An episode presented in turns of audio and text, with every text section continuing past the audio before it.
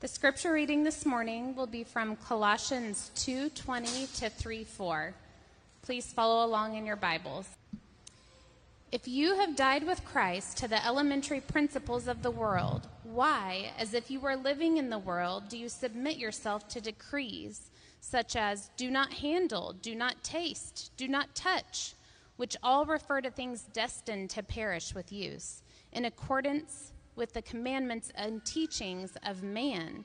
These are matters which do have the appearance of wisdom in self made religion and humility and severe treatment of the body, but are of no value against fleshly indulgence. Therefore, if you have been raised with Christ, keep seeking the things that are above, where Christ is, seated at the right hand of God. Set your minds on the things that are above, not on the things that are on earth. For you have died, and your life is hidden with Christ in God. When Christ, who is our life, is revealed, then you also will be revealed with him in glory. This is the word of the Lord. Take out your Bibles and turn with me to Matthew 6. Today, we'll be looking at verses 19 through 24. And I've titled this sermon, A Single Focused Heart. Let me read and verse 19 through 25, 24. Do not store up for yourselves treasures on earth, where moth and rust destroy, and where thieves break in and steal. But store up for yourselves treasures in heaven, where neither moth nor rust destroy, and where thieves do not break in or steal. For where your treasure is, there your heart will be also. The eye is the lamp of the body. So then, if your eye is clear, your whole body will be full of light. But if your eye is bad, your whole body will be full of darkness.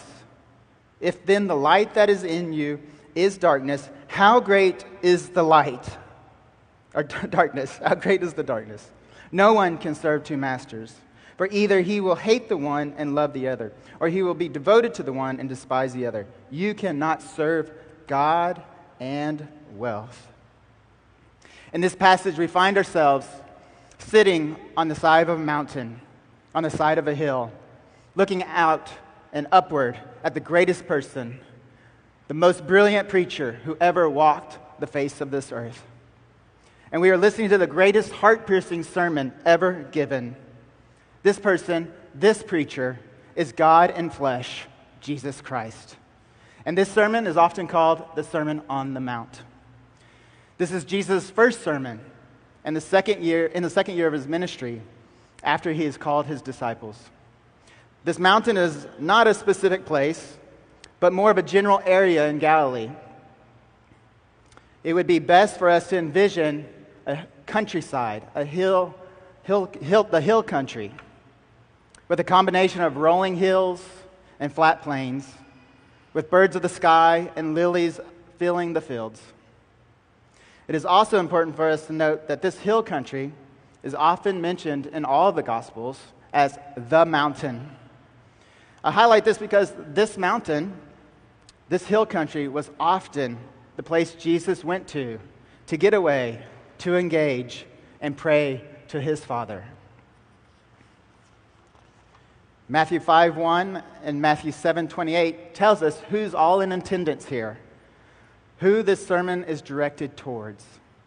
The sermon is aimed at all who follow Christ. First and foremost, it's to the 12 disciples.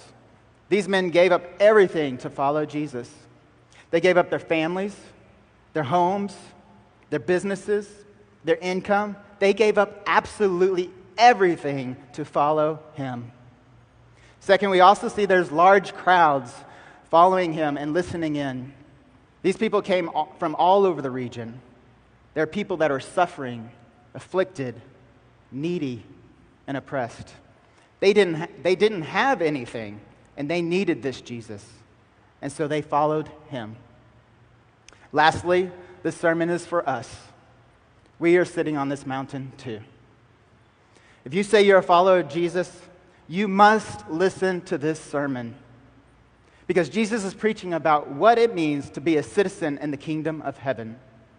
Jesus is delineating what it looks like to be a true follower of Him. This sermon is completely and utterly counter, countercultural. Jesus is making a stark contrast between living for the world and li- or living for his kingdom. And he draws a line in the sand and he says, Whose side are you on? Jesus is also calling out the rulers, the religious rulers of the day, the scribes and the Pharisees.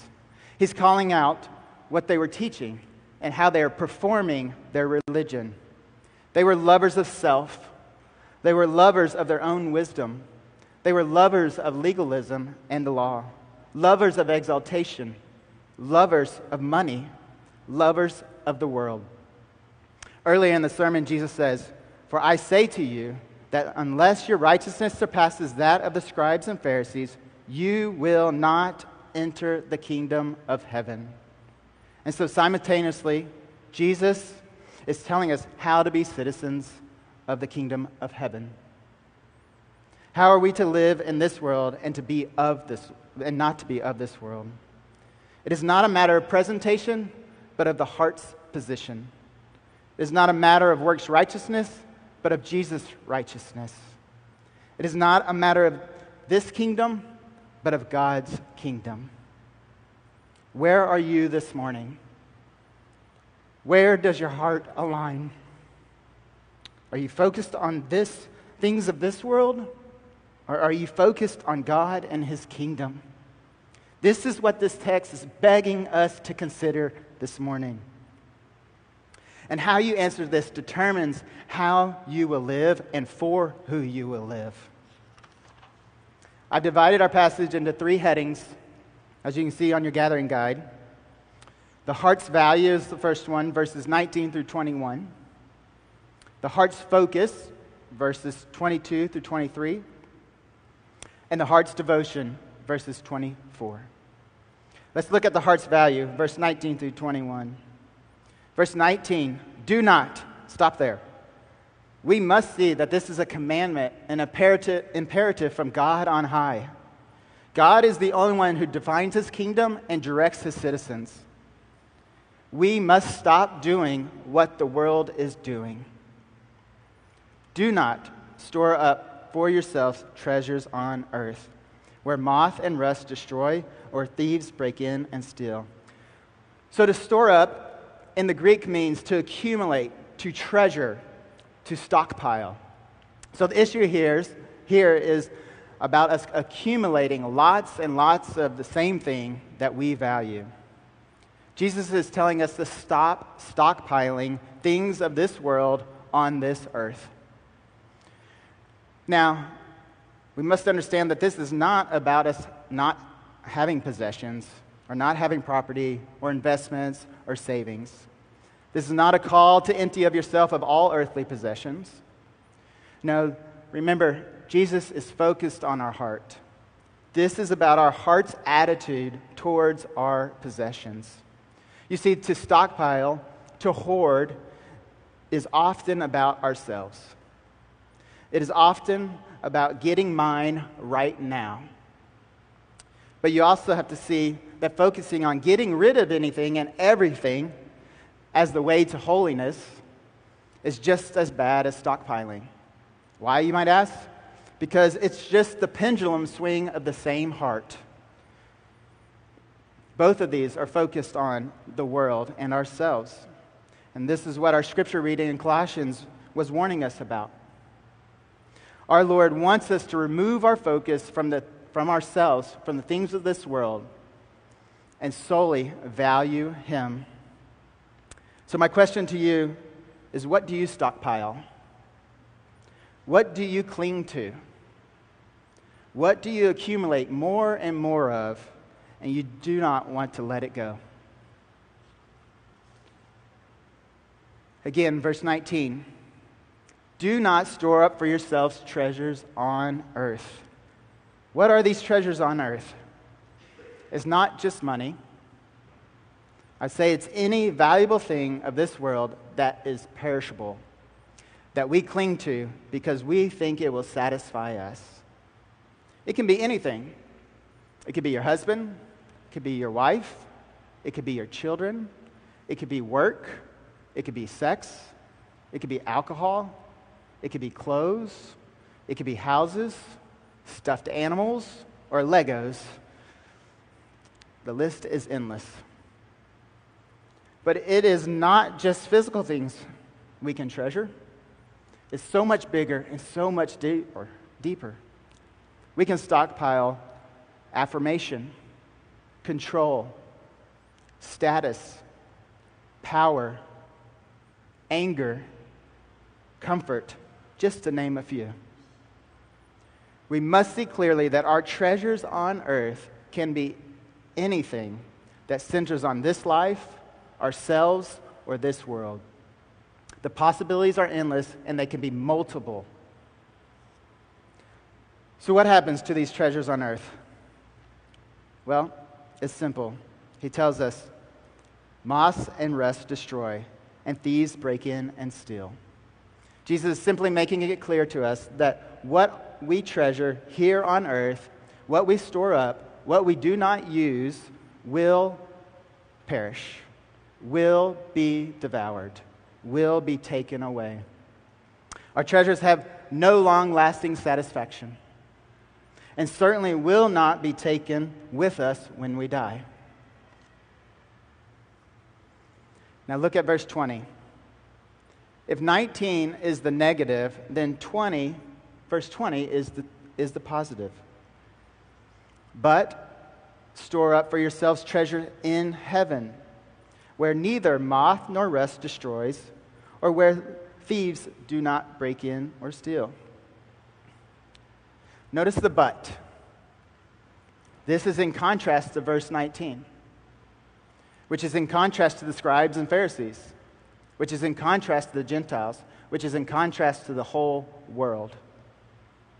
Also, notice Jesus says there is a good stockpiling of treasures for yourself. But notice the location. It is not here on earth, it is not things of this world, it is in heaven. So, what is in heaven that never perishes, that never is consumed, that is never destroyed? that is never stolen, that has always been and always will be. It is God, God eternal. We are being commanded by Jesus to store up our treasures in God. God is our one and only treasure. This is the whole point. Our sole priority, sole focused here on earth, in heaven, is to treasure God. If you are a child of God, you are a citizen of the kingdom, of his kingdom. Therefore, our hearts must value what the, the things of God, must value what he values. That is being rich in God, that is pursuing God in his righteousness, that is being generous for God, that is storing up God in your heart, that is being open handed with what you have for his glory. Hold your finger there and turn with me to Matthew 19, 16 through, through 26. This is the story of the rich young ruler, Matthew 19, verses 16 through 26. I think this story will help us see a specific example of verse 19. I want us to see a man who treasures things on earth and what is lost when he does so. Verse 16. And someone came to him, that's Jesus, and said, Teacher, what good things shall I do that I may obtain eternal life? And he said to him, Why are you asking me about what is good? There is only one who is good. But if you wish to enter into life, keep the commandments. Then he said to him, Which ones? And Jesus said, You shall not commit murder. You shall not commit adultery. You shall not steal. You shall not bear false witness. Honor your father and mother, and you shall love your neighbor as yourself. The, the young man said to him, All these things I have kept. What am I still lacking? Jesus said to him, If you wish to be complete or to be perfect, go and sell your possessions and give to the poor, and you will have treasure in heaven. And come, follow me. But then the young man heard sta- this statement, and he went away grieving, for he was one who owned much property. And Jesus said to his disciples, Truly I say to you, it is hard for a rich man to enter the kingdom of heaven. Again, I say to you, it is easier for a rich man to enter the kingdom than, than a rich man to enter the kingdom of God. Sorry. Into the kingdom of heaven. Again, I say to you, it is easier for a camel to go through the eye of the needle than for a rich man to enter the kingdom of God. When the disciples heard this, they were very astonished and said, Then who can be saved? And looking at them, Jesus said to them, With people this is impossible, but with God all things are possible. First, we must see this is all about the heart. This is a heart issue for this man. This man's heart value was quickly revealed by Jesus. His first value is his performance. We see this oozing out of him by his question in verse 16 What shall I do that I may attain eternal life? He was proud that he had kept the law, and he was astonished that he was still lacking. Second, he valued his treasures on earth, his possessions, which is most likely linked to his love of status. Third, notice his reaction in verse 22. He was grieved and walked away. His emotion, his grief, indicates what his possessions are, his possessions are what he most values. And him walking away shows what, is most, what he's most devoted to. Please note that our anxiety, grief, anger can be a window into our hearts that can allow us to see what we most value and what we are most fearful of losing. Second thing to notice is Jesus calls this man to faith. Jesus demands the man to give up the treasures of his heart, to break his devotion, and become solely devoted to valuing Christ with his whole life, including his possessions. This man does not do this. Therefore, he gives up eternal, imperishable riches in Christ for perishable riches now. Third thing to see is that the man selling his possessions and giving to the poor is not what will save him. What will save him is God through faith in Christ Jesus. Look at verse 25 through 26. Disciples were astonished and asked, When or then who can be saved? And looking at them, Jesus said to them, With people this is impossible, but with God all things are possible. Jesus answers both the rich young ruler's question in verse 16 and the disciples' question here.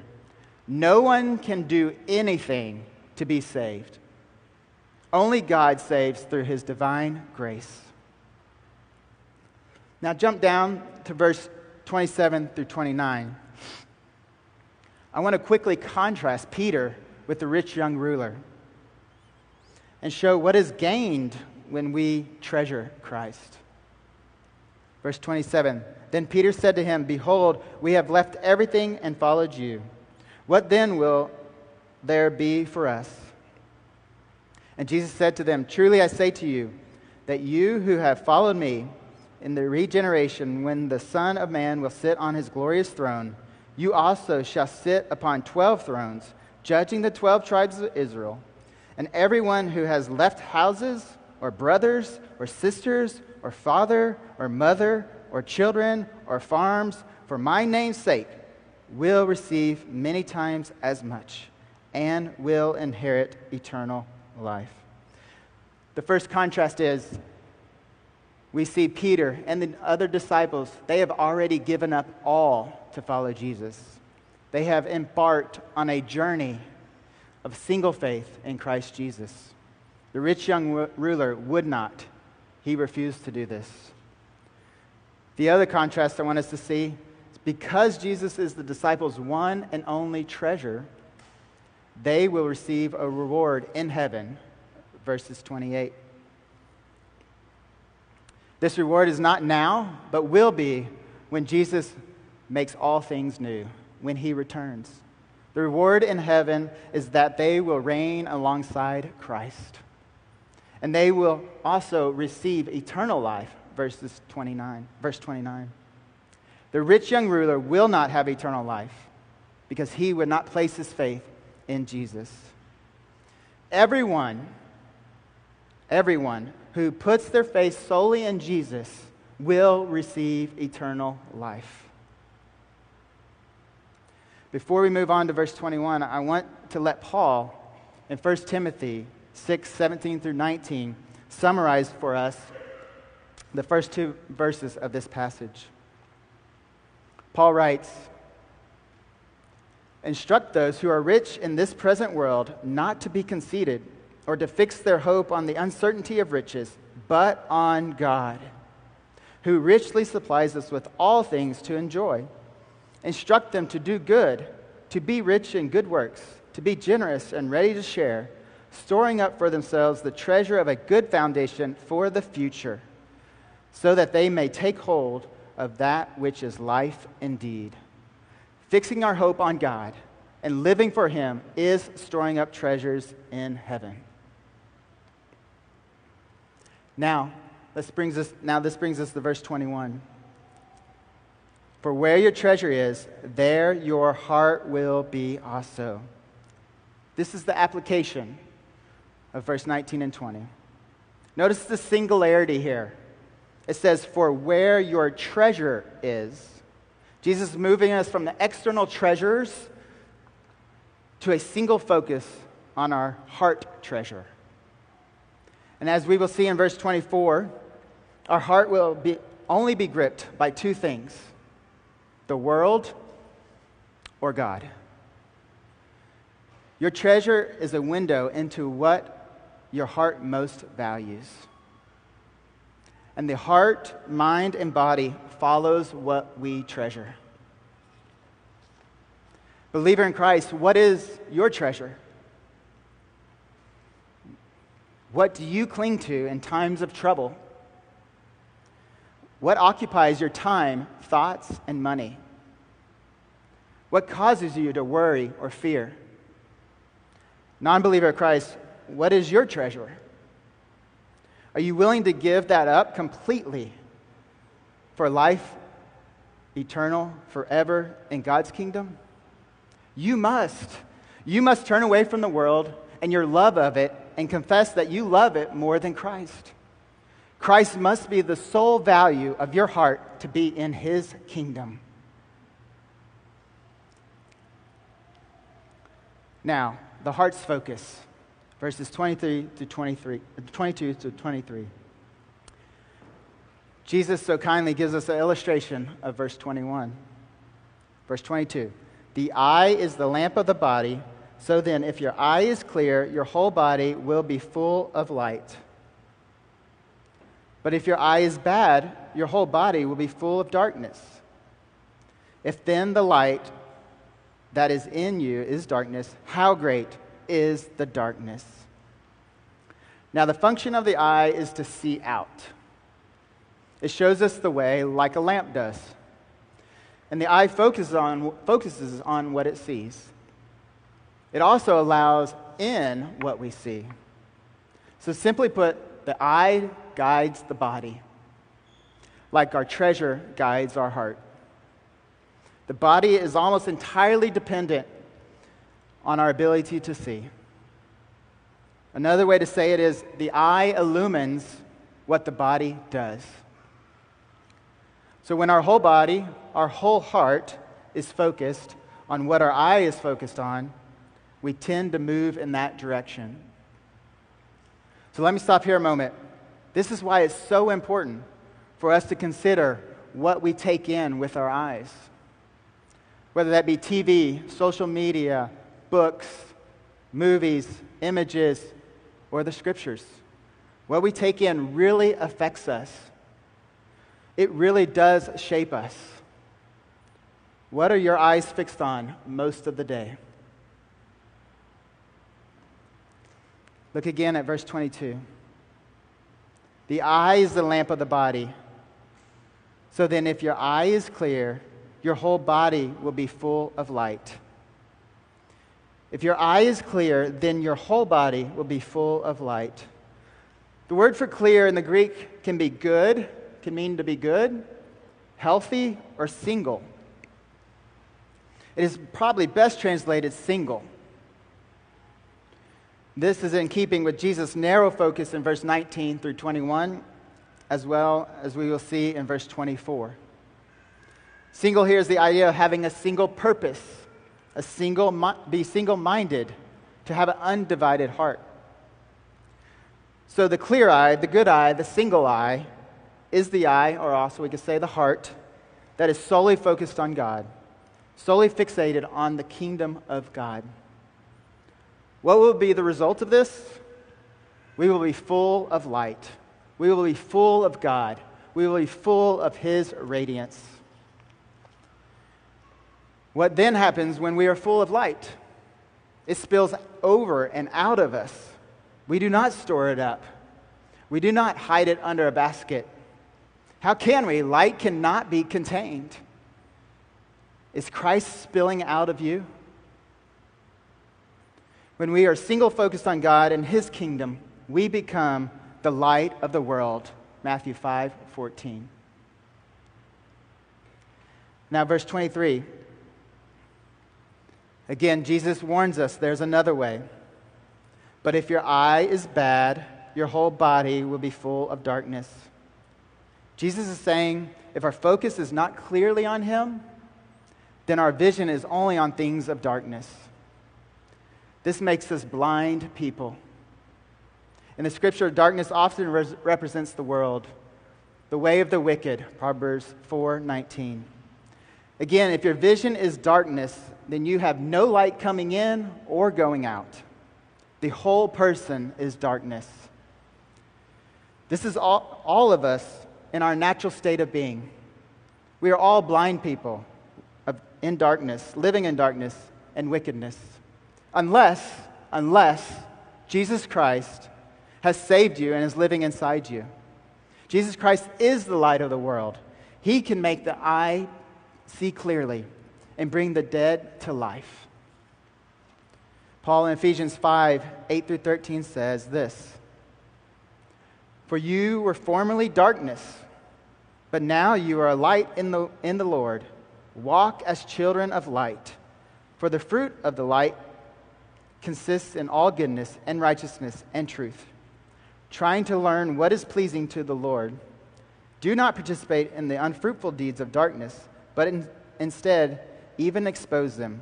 For it is disgraceful even to speak of the things which are done by them in secret. But all things become visible when they are exposed by light, by the light. For everything that becomes vis- visible is light. For this reason it says, Awake, sleeper and arise from the dead, and Christ will shine on you. Now look at the last sentence of verse 23. If then the light that is in you is darkness, how great is the darkness? Notice the punctuation here. This is an exclamatory statement. This is not a question. Jesus is emphasizing the magnitude and how all encompassing this darkness is. Here's the thought if a person is full of darkness, then there is absolutely no light in him. But this person, in their darkness, might think they see and see clearly, and might think that there is some light in them. But they are deceived. They have deceived themselves. See, darkness makes us ignorant. It is ignorance to think darkness is light. How great is the darkness? How great is the blindness? This is as ridiculous as a blind man believing they can see. This is as ridiculous as, a, as us believing a boy is a girl and a girl is a boy. This is as ridiculous as us believing a piece of wood, carved wood, saves us. This is as ridiculous as us believing money satisfies us. This is as ridiculous as us believing a phone loves us. This is as ridiculous as us believing pornography is intimacy. This is as ridiculous as us believing alcohol relieves us. This is as ridiculous as us believing that coming to church makes us a Christian. This is as ridiculous as us believing we only need ourselves. This is as ridiculous as us believing we are Christians, and yet our value, our focus is not on God and His kingdom. How great is the darkness? How great is our blindness? How great is our sin? Wretched man that I am, who will set me free from the body of this death? Thanks be to God through Jesus Christ our Lord. This brings us to verse 24, where we wrestle with our heart's devotion. No one can serve two masters, for either he will hate the one and love the other, or he will be devoted to one and despise the other. You cannot serve God or wealth. No one can serve two masters. No one. This is an emphatic statement. This is in totality. This is the complete human race. This is utterly impossible. It is utterly impossible to serve two masters. Well, you might be thinking, well, I have two jobs, and I have two bosses, and I employed by them, and I serve them. This is not what Jesus is talking about. He's talking about enslavement. We cannot be enslaved to two masters. Jesus is saying we all are slaves and we only have two options for our master. You see, slavery is about single ownership and full time service to that master. Our Lord is hitting us right in the heart. Our hearts can only be devoted to one master at a time. Jesus explains what happens when we try to switch our masters. He says, For either he will hate the one and love the other, or he will be devoted to the one and despise the other. Betrayal and division is always the result of us serving more than one God, and that's little g God. It is nearly impossible to keep a single focused devotion on the, on the things of this world, what this world offers us, and the, ma- the multiple masters that it gives us are and it beckons us to be loyal to more than just one. And yet, these masters of the world never satisfy us. Not one gives us peace and rest. Not one loves us. Not one remains the same. Not one comes to us. Not one is worthy of our devotion. But there is one that can do all this. That one master is God and God alone. Once again, Jesus narrows our focus by being plain and simple here. He says at the end of verse 24, look at it with me. You cannot serve God and wealth. The ESV says mammon. We only have two options to give our hearts to, and you cannot serve both. You can either be devoted to the Almighty, holy, sovereign Creator, eternal King of the universe, or the minuscule, empty, dark world. What will be your heart's devotion today? Elijah in 1 Kings 18:21 puts it like this. Elijah came near to all the people and said, "How long will you hesitate between two opinions? If the Lord is God, follow him. But if Baal, follow him." You must choose this day and every moment of your life who you're going to follow and serve with a single focus. In closing, believer, follower of Christ, Jesus is preaching to you and to me. He is calling us to assess our hearts. He is commanding us to have a single focused treasure, a single focused eye, a single focused master. This single focus is on God and His kingdom only. To be solely focused on God, we must deny ourselves and take up our cross daily. We must forsake the world. Non believer, you too need to assess your heart. You are living in darkness. You are enslaved to this world and anything your heart desires. You might say this is freedom. How great is your darkness? This is actually a rebellion that leads to death. The scripture says, What profits a man who gains the whole world and loses his soul? Friend, the glorious news is Jesus, who is preaching to us now, can make the blind see, can remove your darkness and sin, can take out a heart of stone and give you a heart of flesh, and can save your soul from sin and death. Do not hesitate. Do not delay. Now is the hour of salvation. Turn away from the world and turn to Christ. Cry out to Jesus for your forgiveness of sins. I urge you, I plead with you, make Jesus your only master. Make him the single focus of your heart. Let us pray.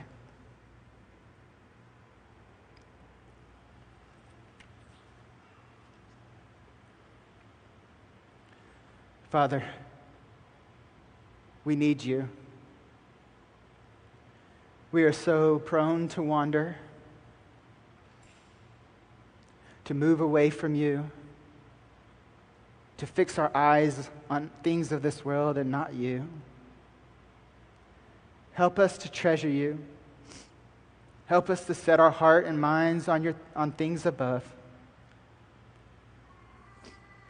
Help us to be devoted to serving and worshiping you with our whole heart, our whole mind our whole body, and all our strength. O oh Lord, you are the light of the world. May we leave this place reflecting your radiance. Amen.